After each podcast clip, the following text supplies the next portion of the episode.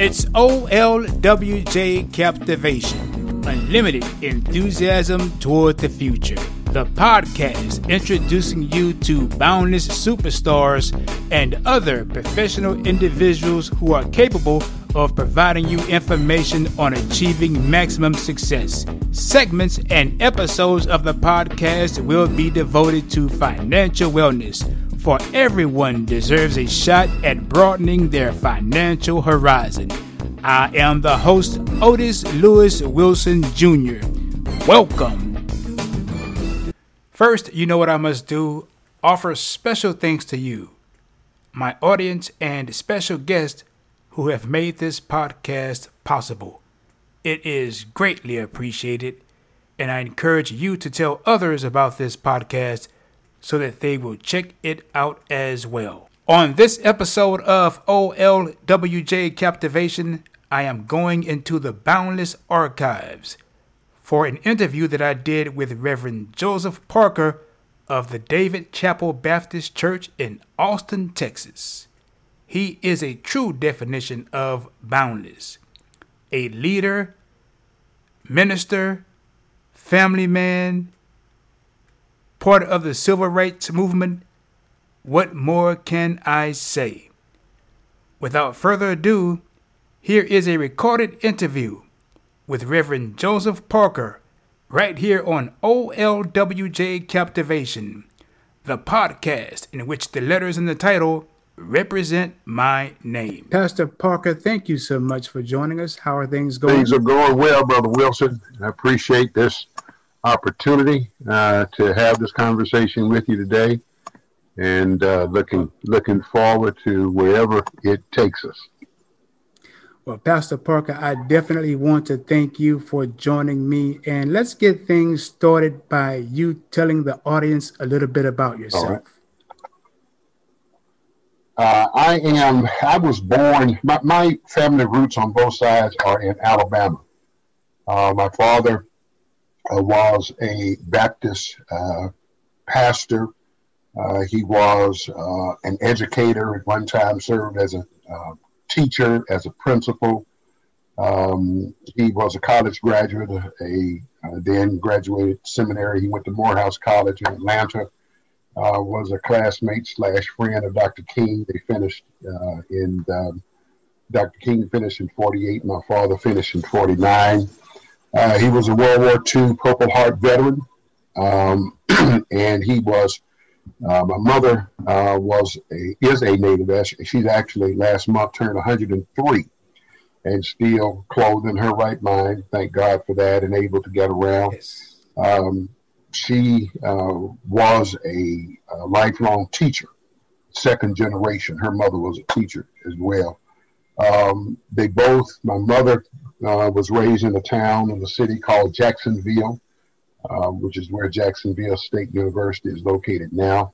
My father was raised in a county next door uh, in a rural community called Eastaboga. He was the oldest of 10 and was the first to go, a farming family, uh, and first to go to college. Um, uh, she went, she finished Alabama A&M University and uh, my father finished Morehouse and then Gammon Theological Seminary, and um, uh, got married uh, in Alabama. My father was pastoring um, in uh, a city called Anniston, Alabama, uh, and that's where I was born. Um, and right shortly after that, he got called to a church in Montgomery, and um, he was there in Montgomery and and uh, of course, Dr. King came later, but they both were part of starting uh, the Montgomery Improvement Association, known as the Birmingham, the Montgomery Bus Boycott. So my father was one of the founders of that with Dr. King and Dr. Abernathy. Um, and my father then got called to a church in Montgomery, I'm sorry, in Birmingham, uh, about 57 or so. Uh, because I have my, my sister who's right under me was born in 57 in Birmingham. So from 57 up through um, my first, second year of college I was raised in Birmingham, in segregated Birmingham. And my father, of course, was pastoring there. He was a uh, professor at uh, the Birmingham Baptist College while he was there, involved in civil rights uh, activism um, with all that, that we've heard about in, in the uh, late 50s, early 60s. Uh, my mother was teaching then, and uh, as I said, I have four sisters. One is older, and three are under me. I'm the only boy in the family. Um, and um, um, so that's that's basically it. So so a lot of the crucible that raised me was in a civil rights, educational uh, context, um, activism, community involvement, public service, service, um, and so that uh, was what raised me. And, and I was raised. Now that I look back, I was raised in a family uh, that was um, one of service, and and I can find that in several uh, areas of, of my family's lives. That is awesome. That is awesome. What were your aspirations as a child? well, um, the first thing that I can recall is my my mother uh, had a black uh, podiatrist, foot specialist that she would go and see and I would go with her on many of her appointments and ended up deciding that I wanted to be a foot specialist, a medical doctor who specialized in, in feet, uh, podiatrist. And so, um, uh, of course, through elementary school, and we didn't have middle schools in, in Birmingham when I was growing up. So I went to segregated school, a, a segregated school was one school in the neighborhood from uh, the first grade up through the eighth grade. And of course, I had done kindergarten uh, earlier. Um, and, and that was a segregated school. And then in 66, when I went into the ninth grade, uh, I went uh, and integrated a high school uh, that was there. And so, all the way up through uh, the eighth grade, I'm basically taking, um, you know, the standard curriculum there. There was nothing necessarily special about it other than what my other friends were doing. I was a musician. Uh, I uh, played the saxophone, alto saxophone, oh, starting in the third. That's me. Is that right? Yes, Amen. sir. Yes, so sir. We, we, we, no wonder we connect then. so I started in the third third grade and played up through through well through high, through college actually but uh, had some skill and ability. I ended up being first chair. Um, I played concert band, marching band, um, and uh, ended up playing all first chair, and all city band, all that kind of thing. So I then go to the White High School, uh, Woodlawn High School, and, and actually there's a movie that was made about my high school and a brother who played football, the first black to play football some four or five years after I and some others integrated the school. Uh, and so I tell people that the bad things they saw on that movie, those are four years later than when I was there. I had already graduated, was in college when he came along. Um, and so uh, when I went to, to high school, and, and I could go into um, later into some of the, the, the things that I experienced there in terms of uh, white uh, supremacy and racism and all of that. But but I started. Uh, I wanted to play my music, my, my saxophone, and in those days we had instruments that were owned by the school, and so we would just use those. Uh, when I got into the ninth grade, the band booster club owned those instruments in this white high school. Um, and they the, the, the, the, and there was the parents the boosters. They did not want me to use their instrument because they thought that i would give their their, their children germs and this is what they said um, the band teacher told me i had to start in the beginning band and given all that i had accomplished and so, and that I, I couldn't use her instrument. So I decided I was going to uh, do that. So I started beginner's band. My parents bought me an alto sax Conn, and I don't know if they still even make Conn. Uh, I think it cost in '66 like four hundred dollars, and uh, that was my instrument. And uh, I ended up achieving the same sorts of things there at Woodlawn that I achieved earlier, and even played with Birmingham Symphony um, during those years. Um, and as I was coming up, this podiatry thing was on me, and so I pursued uh, all of the sciences, all of the math. I was in pre med because that that was what I was thinking I was going to do.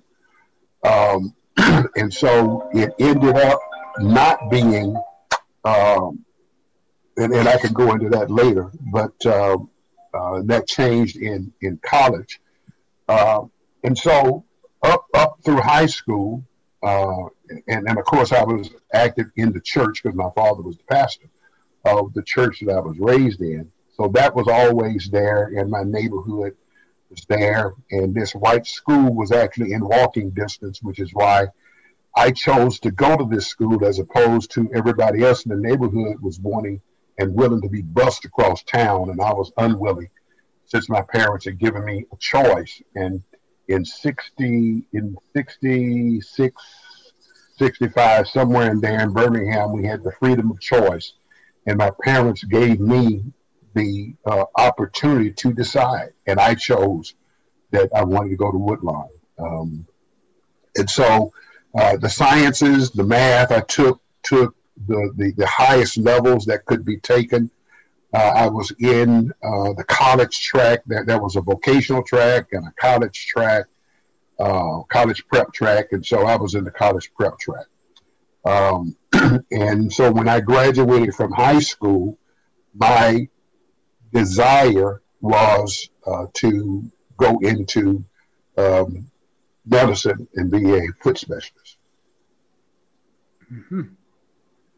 Interesting, interesting you know, it, it's amazing how things can change so swiftly, so fast. You know, it's been described, that you are described as called by God, shaped by experience, a man of action, and a man of renaissance. In your own words, describe these words and what they mean?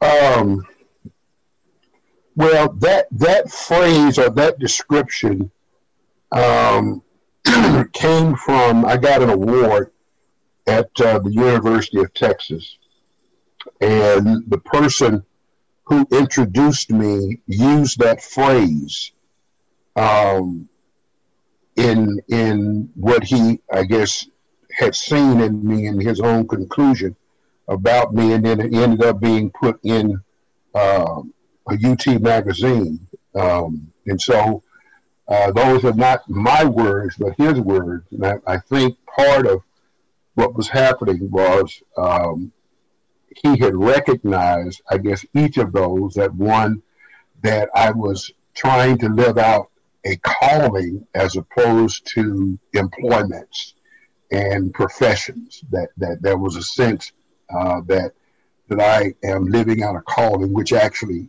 is how I see my life, even in in in every in every employment context. And I've been in uh, several different types of employment areas.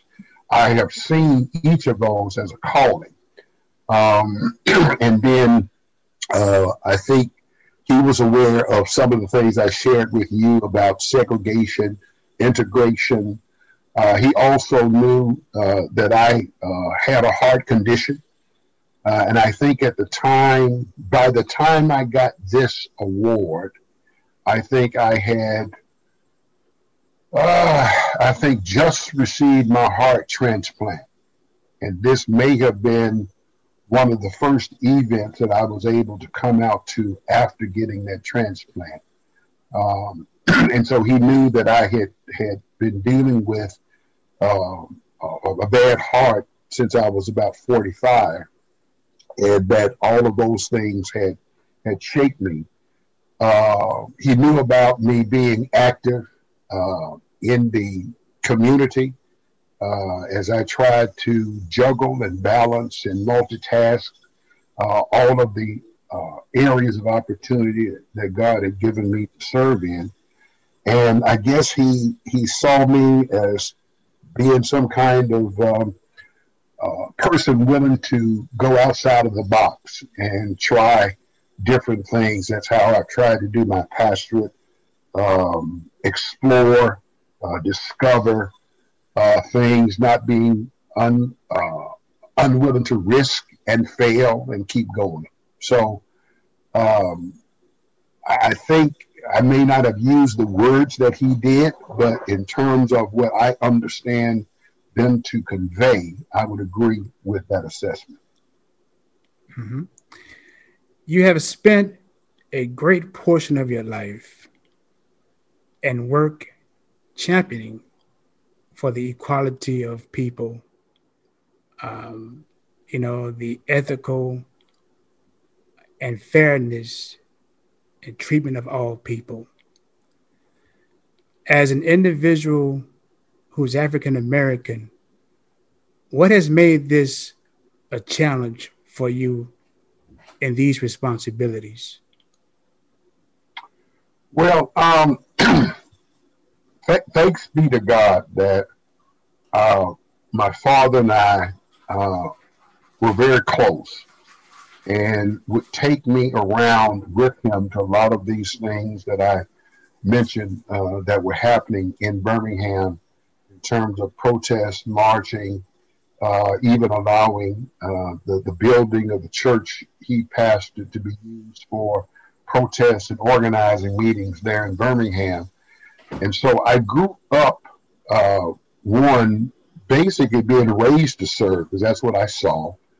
I grew up uh, without ever studying theology or, or uh, any of that, I came to see that the Christian life was about uh, serving and, and, being involved in the community, uh, and that uh, justice is what uh, should be be involved with. And so, I saw my mother and my father in their own spheres of influence having this concern and championing and being involved in in these um, uh, equity, fair treatment sorts of issues.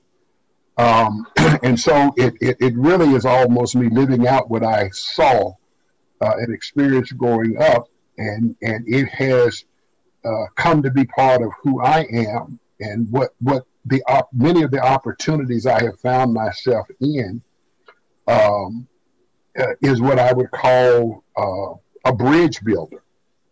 And, and that, that word has been something that people have used to refer to me in terms of being a bridge builder between various communities, not all of which have just been race. Uh, I'm, I'm um, uh, interdenominational because I saw my father doing that. My father had relationships yes, beyond Baptist, which is what I was raised, and he was.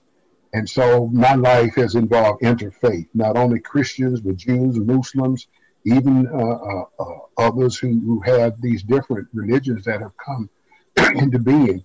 And so, um, so I, am involved with those, and in some way, I bridge those. The challenge that I say is if you either uh, are called to that or you want to be that, the challenge of being a bridge builder is that you get walked on from both sides. And so you have to be certain that it is a calling because um, when you're standing in that place of trying to bridge different groups, different perspectives, you can get uh, walked on from all of them. And so those have been, been the challenges being being having to deal with those. Sometimes it's a positive, sometimes it's a negative, but but you have to be willing uh, to do that.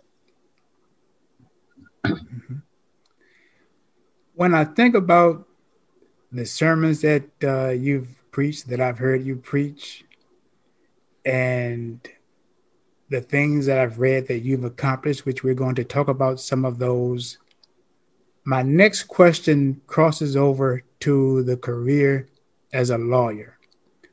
What inspired you to go into the career of law?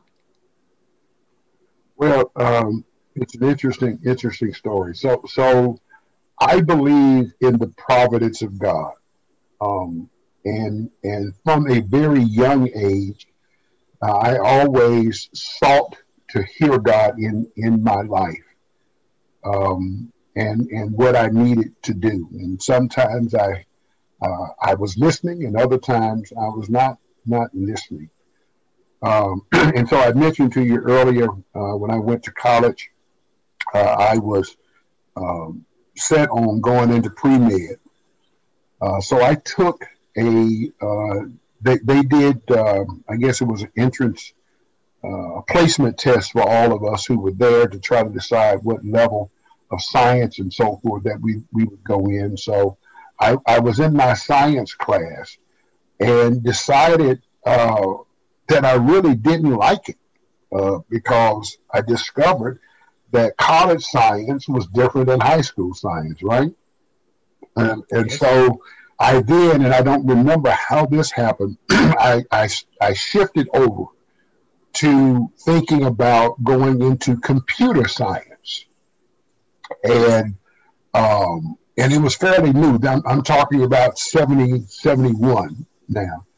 and I enrolled in a class, and you know more about this, Brother Wilson, than I, I do in terms of whether it's still being offered. But the class was a Fortran class. Mm-hmm. Uh, and I did poorly in that class and decided, well, okay, this is not for me either. So pre med's not for me.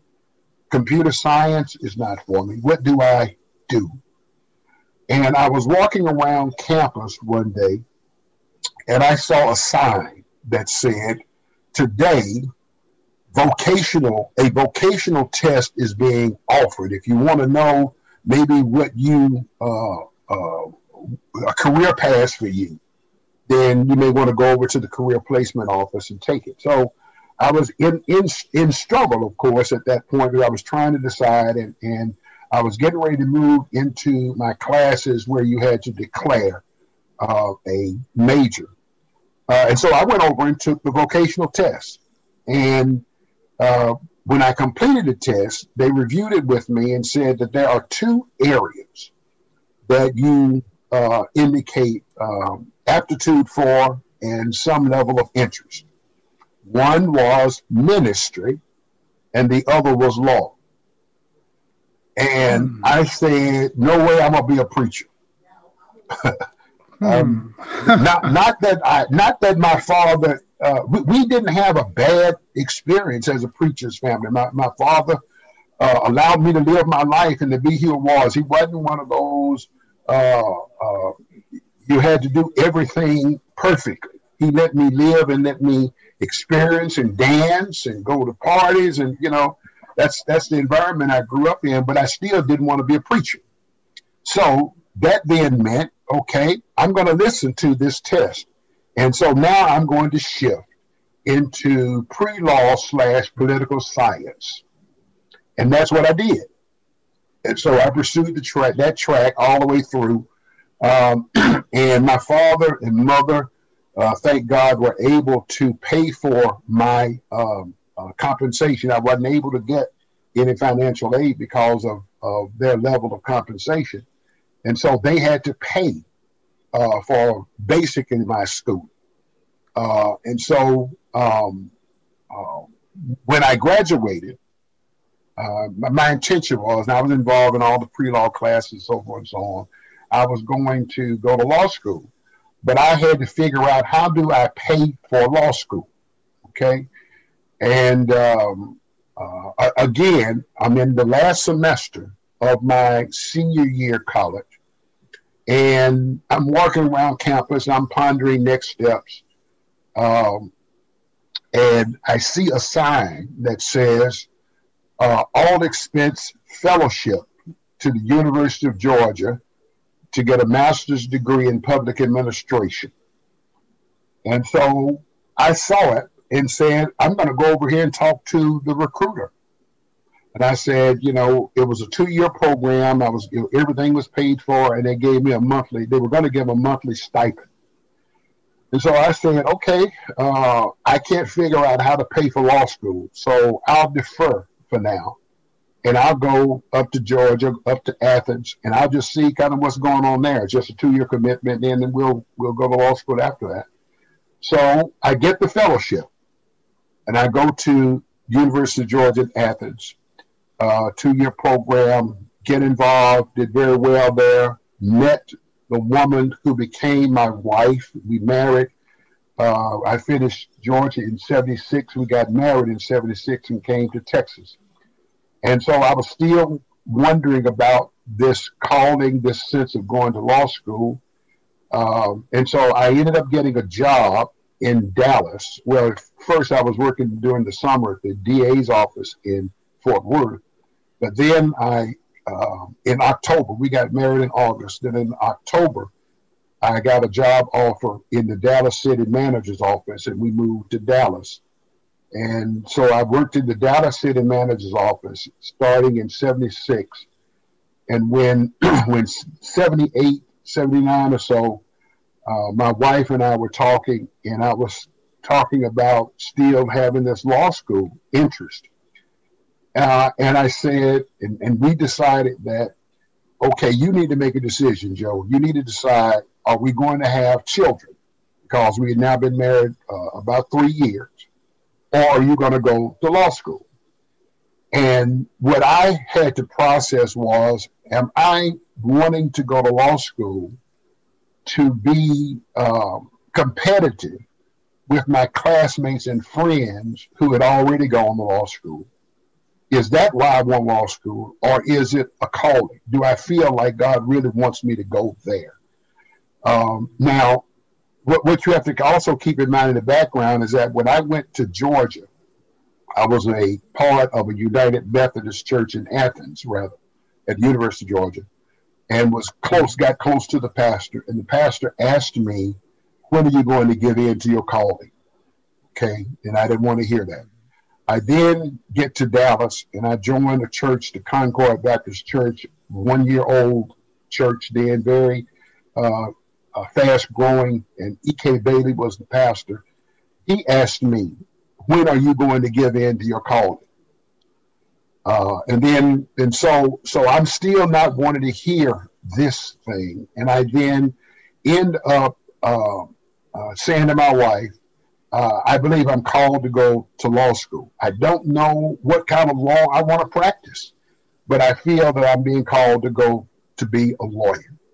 And I said, if I get accepted at the University of Texas, that's where I want to go because I want to stay in Texas.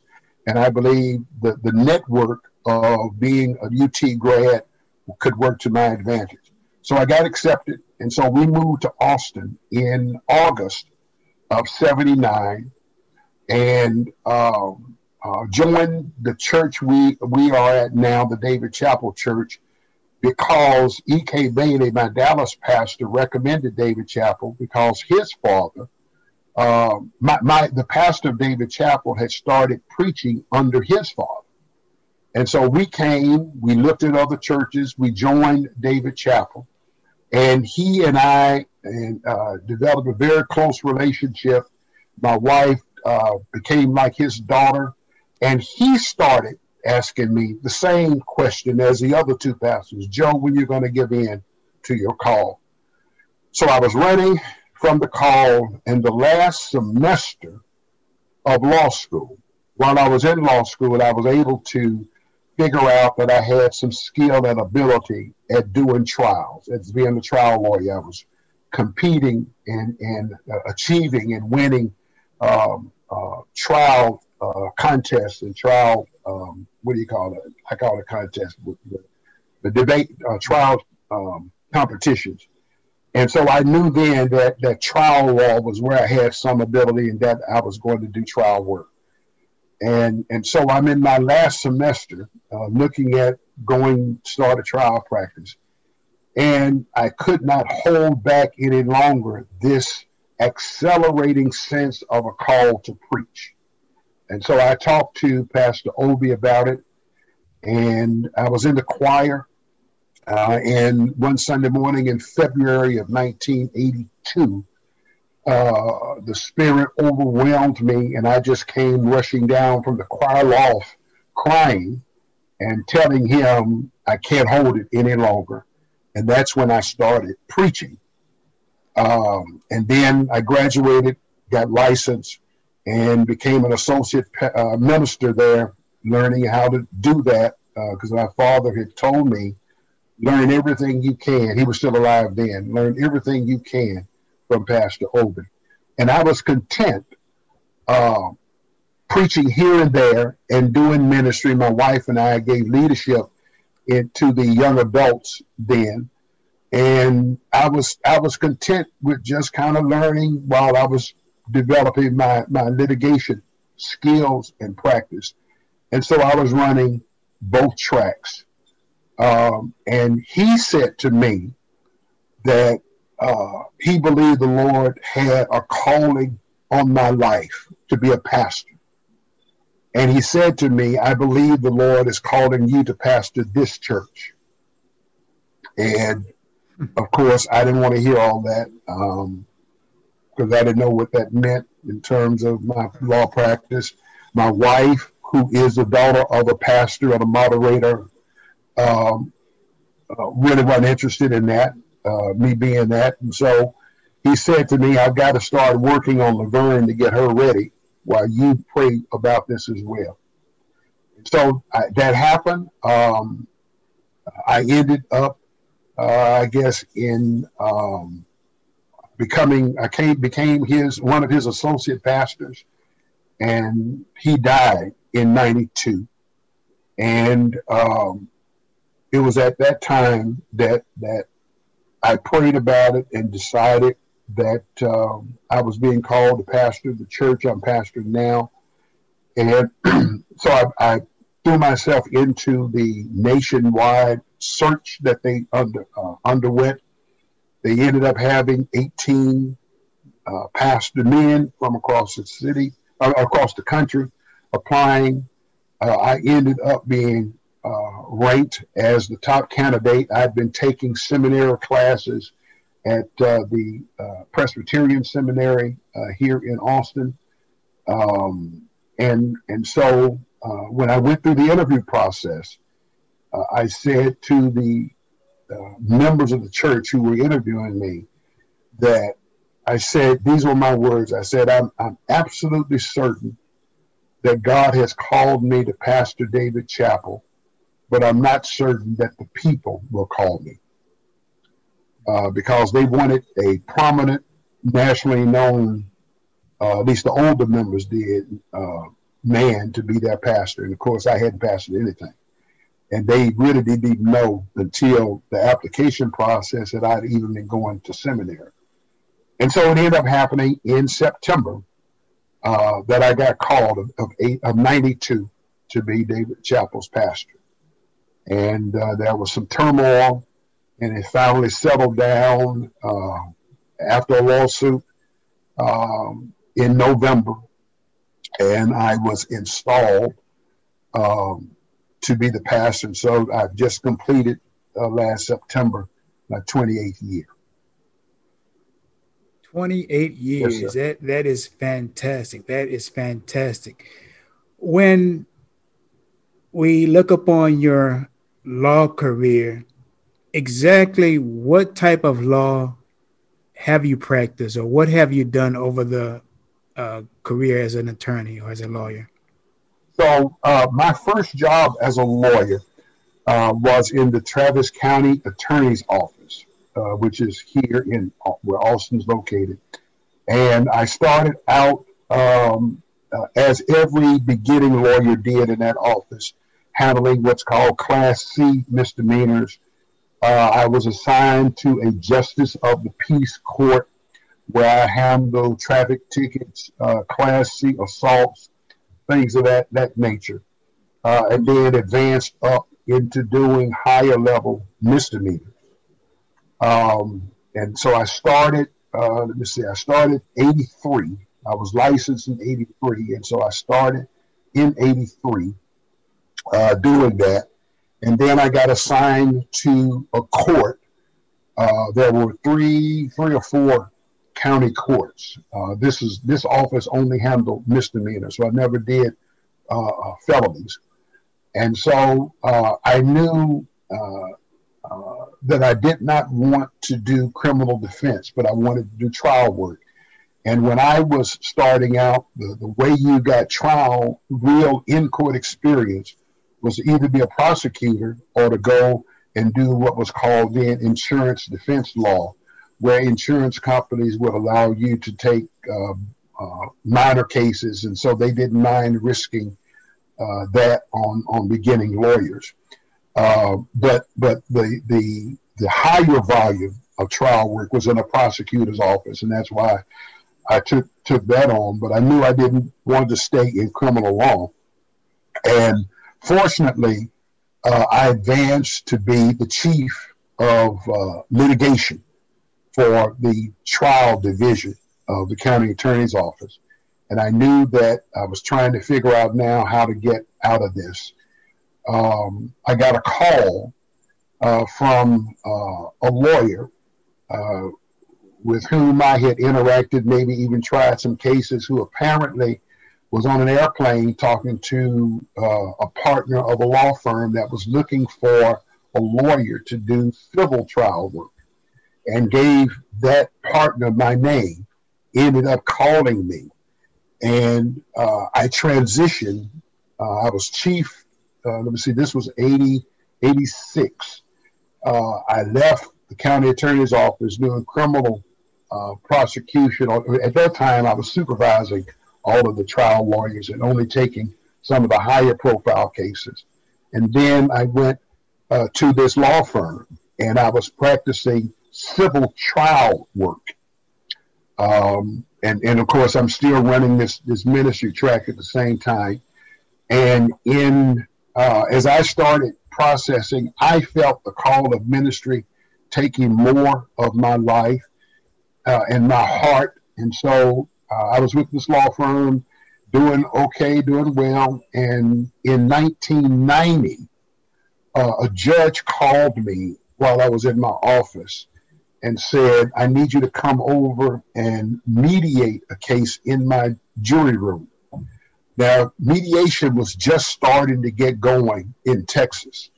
And, um, and I was processing how to transition out of a trial practice, which is a heavy, hard work. You're always thinking day and night after hours about strategy how to put on this trial, et cetera, et cetera. So it consumed a lot, a lot of time.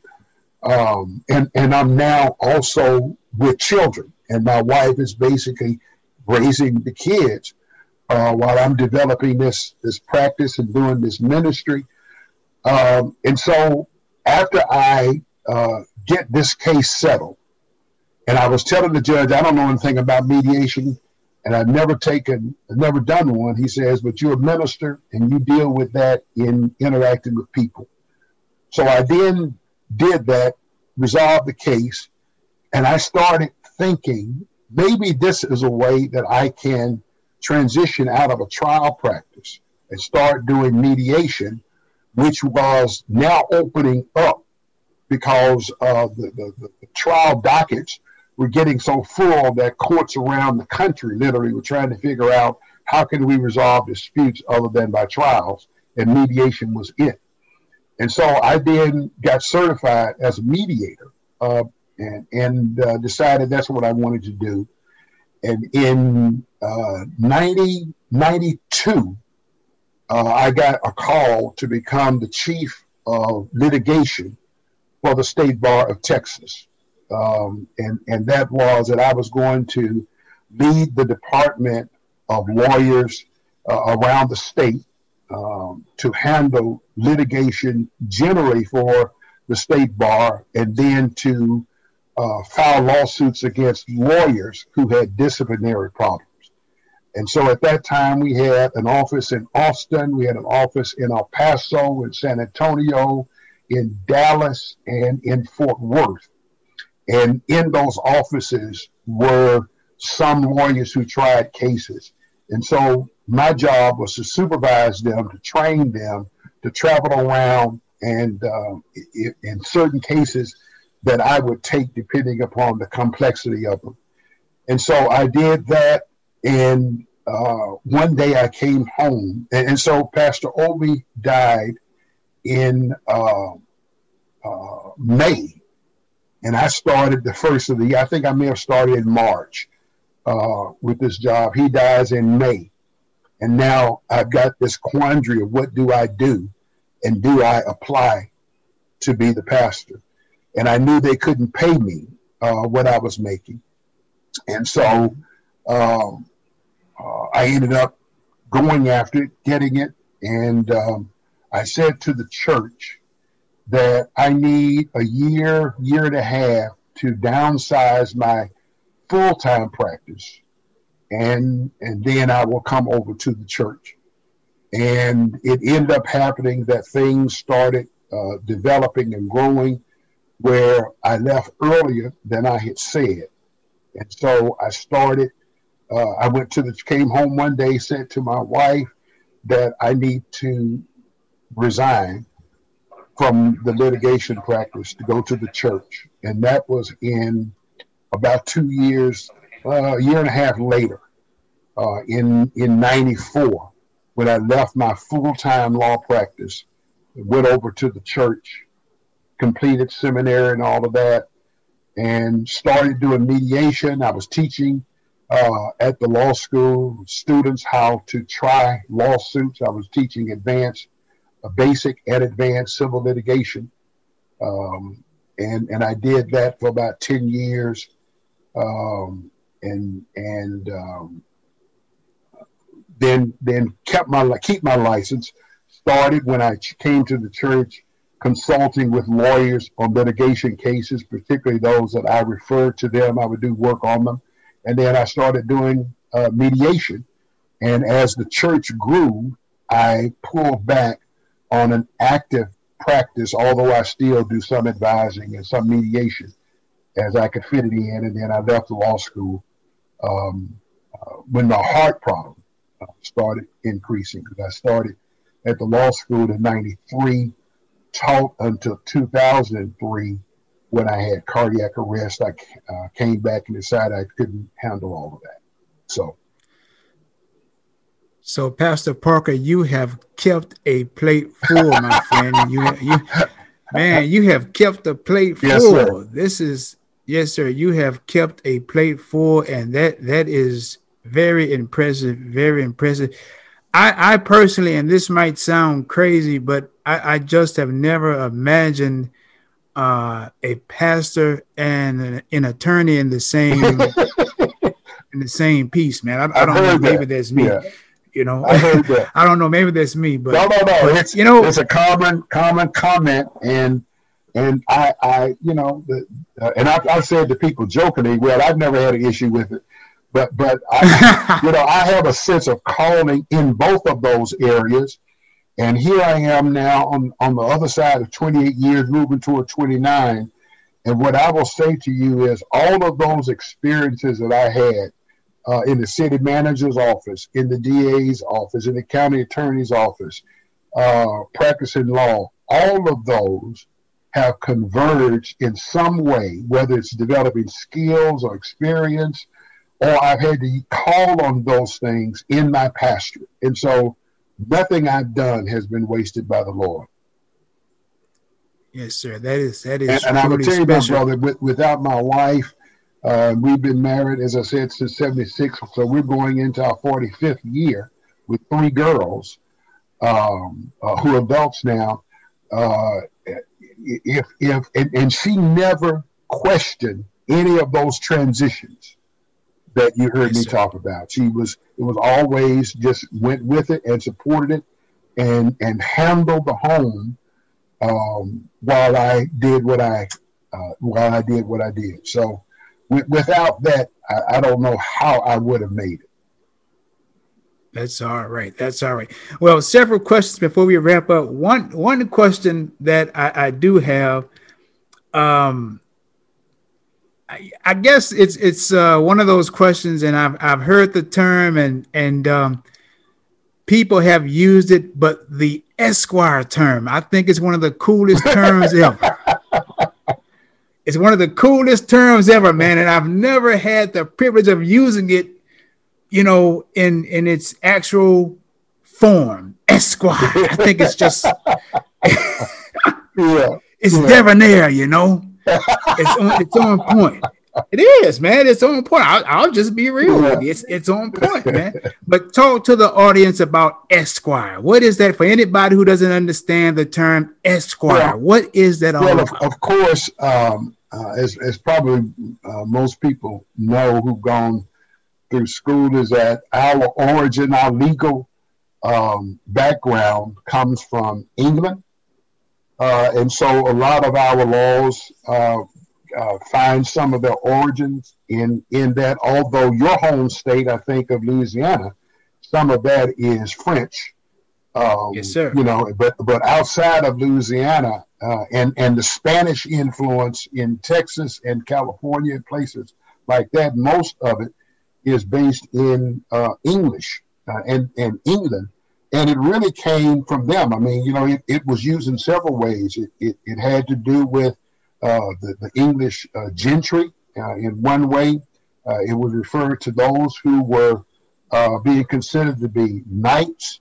And, and, and I think that somehow it just got developed as um, a title of, of courtesy uh, that's used by lawyers, uh, by, by lawyers, and, and when I use lawyers, I mean those who have actually passed a bar because you do have people who finish law school that don't get a uh, a license, um, and so it, it has to do with uh, just just when you see that you know the person uh, is a lawyer.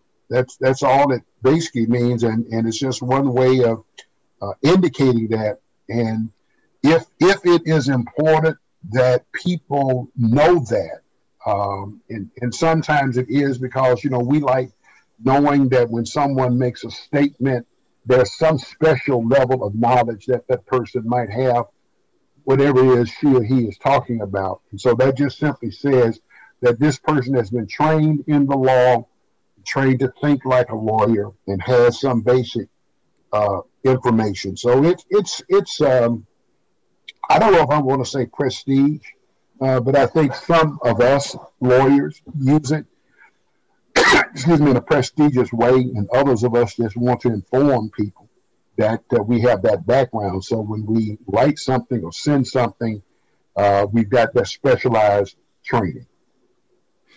Well, the term definitely represents prestige. In my opinion, I'll just say that in my opinion, it represents.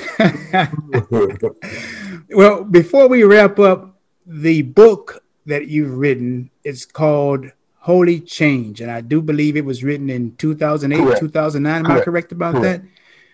that? Uh, let's talk about that for a second. Okay. So um, I decided that I wanted to uh, get, uh, I wanted to do some writing. And over the years, I felt that I had a special calling to do urban ministry, to work in urban settings. Uh, and I wanted to do some writing and some reflecting and thinking about that. But because my life was so active, that it was difficult to settle down and get that done. So I decided that I would pursue a doctorate. Um, uh, I, I, did my Master's of Divinity uh, at Baylor in Truett Seminary and they were trying to persuade me to go and get a PhD so that I ultimately could teach there or in some other kind of academic setting. Uh, but I decided that I didn't, that my calling was not in in the academic world primarily, although I feel I do have some gifts as a as a teacher. Um, and I so I said um, that I did not want to get a PhD so I wanted to get a degree that, that focused more on the practice of ministry, which is the doctrine of ministry. And so I decided that I would look for schools that that gave the doctrine of ministry degree, and I wanted one that uh, had a focus on urban ministry because I wanted to hone in on that.